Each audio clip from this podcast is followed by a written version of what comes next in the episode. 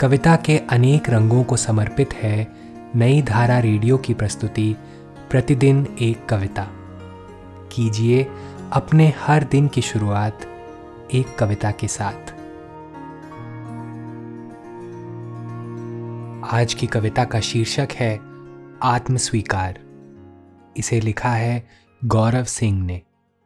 आइए सुनते हैं यह कविता उन्हीं की आवाज़ में। जो अपराध मैंने किए, वे जीवन जीने की न्यूनतम ज़रूरत की तरह लगे। मैंने चोर निगाहों से स्त्रियों के वक्ष देखे और कई बार एक लड़की का हृदय ना समझ सकने की शर्म के साथ सोया। मुझे परिजनों की मौत पर रुलाई नहीं फूटी और कई दफ़े चिड़ियों की चोट पर फफक कर रोया। मैं अपने लोगों के बीच एक लंबी ऊब के साथ रहा। और एक चाय बेचती औरत का सारा दुख जान लेना चाहा।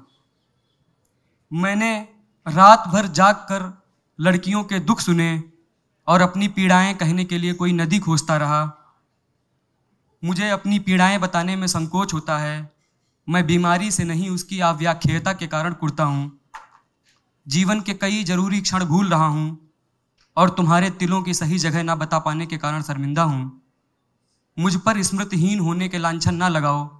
मैं पानी के चह बच्चों की स्मृतियाँ लिए फिरता हूँ। जितनी मनुष्यता मुझे धर्म ग्रंथों ने नहीं सिखाई, उससे कहीं ज़्यादा प्रेम मुझे एक बीस साल की लड़की ने सिखाया।